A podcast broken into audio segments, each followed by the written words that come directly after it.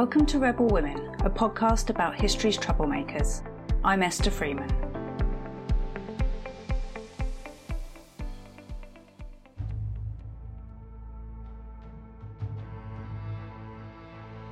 Miss sat at her high desk on her high seat, peering down at the children before her. There were at least a hundred, although she'd had more in other classes before. The little ones wriggled and squirmed in their seat, while the older ones sat at the back trying to remember not to slouch. At the front of the room, a small fire burned, but it could never hope to reach most of the children, who blew on their cold fingers. Come July, the same children would be pink cheeked and greasy from the humidity as heat burnt through the classroom windows and rose up from hot little bodies crushed on one long bench. Not that any of them dared complain. She ruled them with an iron fist, or at least a bamboo cane. As she smacked it against the blackboard beside her, the children jumped into action, reciting the words before them. She commanded respect, even though she had no actual qualifications in the education of children. It was this way throughout most of the 19th century. Schools were a patchwork affair of religious or private institutions, available to those who could afford it. That excluded many working class children and it was meant to. The idea of educating the working classes was seen as dangerous, likely to fuel disobedience or even uprisings. But as the Industrial Revolution steamed ahead, it became apparent that a workforce that could not read or write was holding back economic growth. The new machines were complicated to operate and they needed clerks in their offices. In 1870, the state began taking control of education. By 1880, it became compulsory for all children up to the age of 10, and by 1891, it was free for all. The birth of education for the masses gave rise to a better organised teaching workforce. In 1870, the National Union of Teachers, NUT, was formed.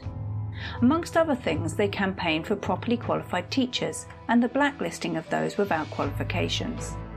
This prompted a change in the types of people entering the profession most notably an increase in male teachers. However, women held strong. Many middle class women joined to do their bit. For working class gifted girls, it provided escape.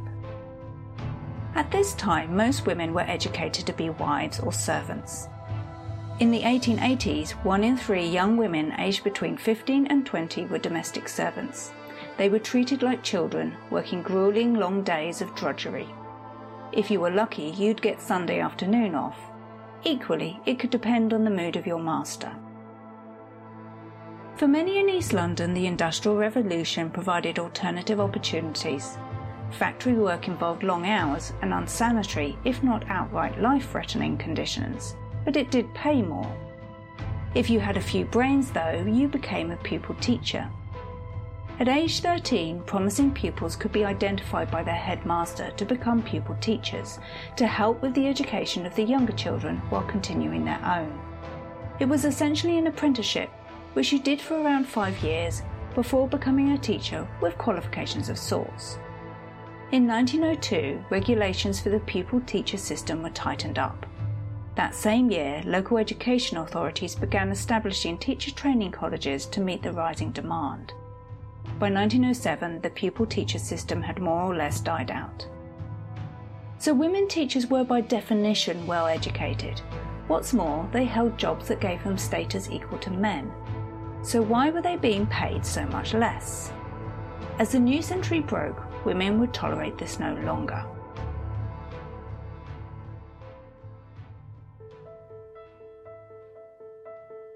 The emergence of the New Woman provided the catalyst many teachers had been waiting for. The New Woman argued for independence, but not just independence of mind. She wanted independence of dress and physical activities such as cycling. She also wanted economic independence. It was an all out rejection of the 1854 Coventry Patmore poem, The Angel in the House, which presented women's servitude to marriage and the family as saintly the new woman was tearing that poem up and throwing it on the fire. The suffragettes rose out of the New Woman movement, seeing female franchise as key to independence. Many suffragettes were also teachers and they lobbied within the NUT for support of women's suffrage. They were not successful. So they turned their attention to equal pay, which enjoyed wide support from women NUT members.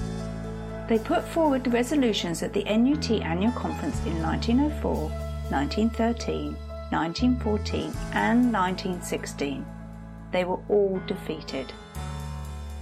The 1913 resolution was proposed by Minnie Lansbury from East London.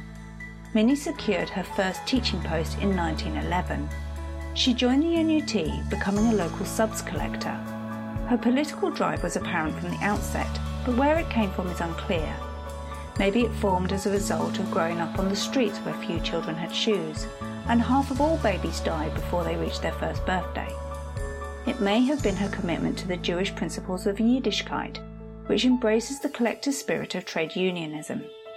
Whichever, it found its way to her, and by 1913 she was proposing a resolution on equal pay. She lost by just one vote. The outbreak of war in 1914 caused huge disruption to the education system. As men enlisted, women stepped up to fill the sudden gaping hole in Britain's classrooms. Previously, when a woman teacher married, she was forced out of the profession. During the war, the marriage bar was lifted as local education authorities scrabbled around to fill teaching vacancies. But while women now made up the majority in teaching, their pay remained unequal.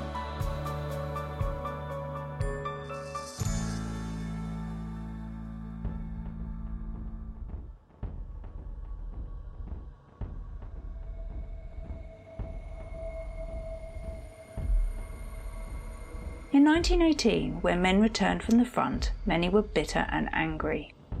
They were supposed to be heroes, but the reality was far from that. They were disabled and disfigured. Many suffered psychological wounds that left them weeping, trembling, and collapsing, behaviours most commonly associated with women. They wanted their jobs back and their pride. No woman was standing in their way. In education, men launched an active campaign of hostility towards women teachers, a campaign mostly supported by the unions. It began with the marriage bar, which was reintroduced after the war. By 1926, three quarters of all local education authorities operated one. It was men's way of telling women they were not wanted. So, on the eve of their wedding, women were forced to write letters of resignation, and the already married ones were sacked. Others found ways around it by having a very long engagement or marrying in secret and living apart. Now they dealt with the married women, it was time to crush the demand for equal pay. We'll hear more about that after the break.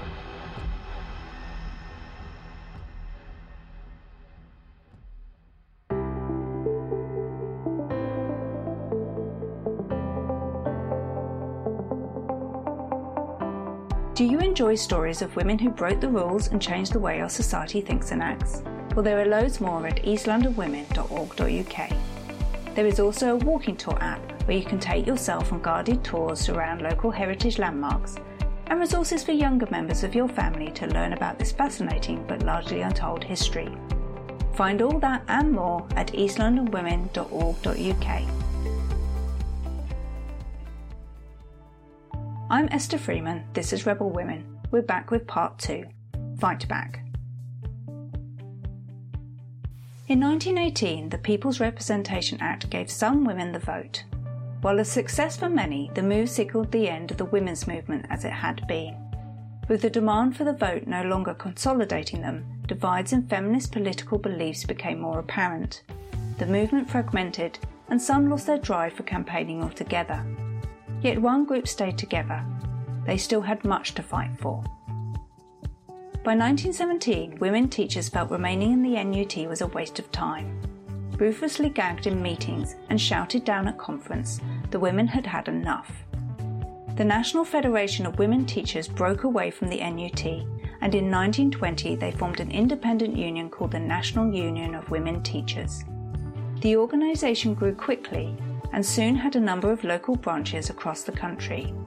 Although equal pay and the conditions of women teachers was their primary focus, they extended their services to social and cultural events. This included dinners, garden parties, theatrical productions, and concerts. Ethel Froud, a teacher from East Ham, became the first General Secretary of the National Union of Women Teachers. Born in 1880, she was the daughter of a butcher. She eagerly joined the Women's Social and Political Union and spoke regularly at meetings. Despite her round, kindly face, she was known for her militant actions and controversy. One time she was protected from a mob at a train station when railway officials locked her in a waiting room for her own protection. She was one of the few suffragettes who continued campaigning after 1918 for full female franchise. She led the last deputation to the Prime Minister in 1927. Votes for all women under 30 was granted the following year. Ethel was a good organiser, skilled at creating harmony and a sense of unified purpose. She was also a brilliant speaker, addressing demonstration of teachers campaigning for equal pay at Trafalgar Square. As she rallied the crowd behind her blue banners in green, gold, and cream silk, bearing the slogan, Who would be free herself must strike the first blow. Yet Ethel and the other feminist teachers had an uphill struggle. Despite women proving their willingness and adaptability during war, in 1918, a departmental committee recommended a differentiation in teachers' salary based on men's greater family responsibilities. This ignored that women also had responsibilities, including caring for older relatives or contributing to family income if still living at home.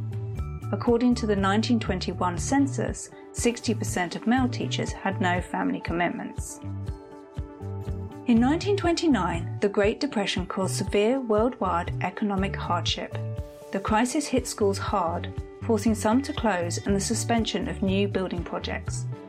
By 1930, there were 1,100 unemployed, newly qualified teachers.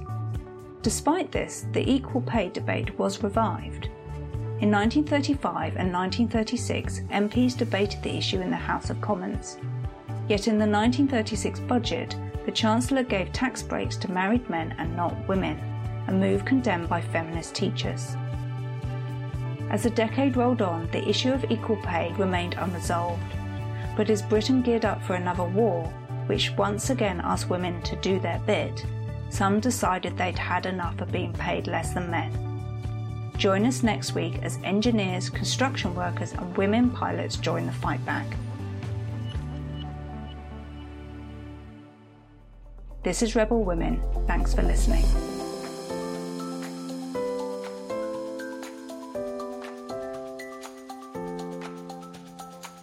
If you enjoyed this episode, please subscribe, rate, and review. If you want to get in touch, you can find us on Facebook, Twitter, and Instagram. For show notes, reading lists, and further stories about East London women, visit our website eastlondonwomen.org.uk. Rebel Women is part of the Women Activists of East London project, which has been developed by Share UK, a non profit community group based in London. Special thanks to the Barry Amiel and Norman Melburn Trust for their support of today's episode.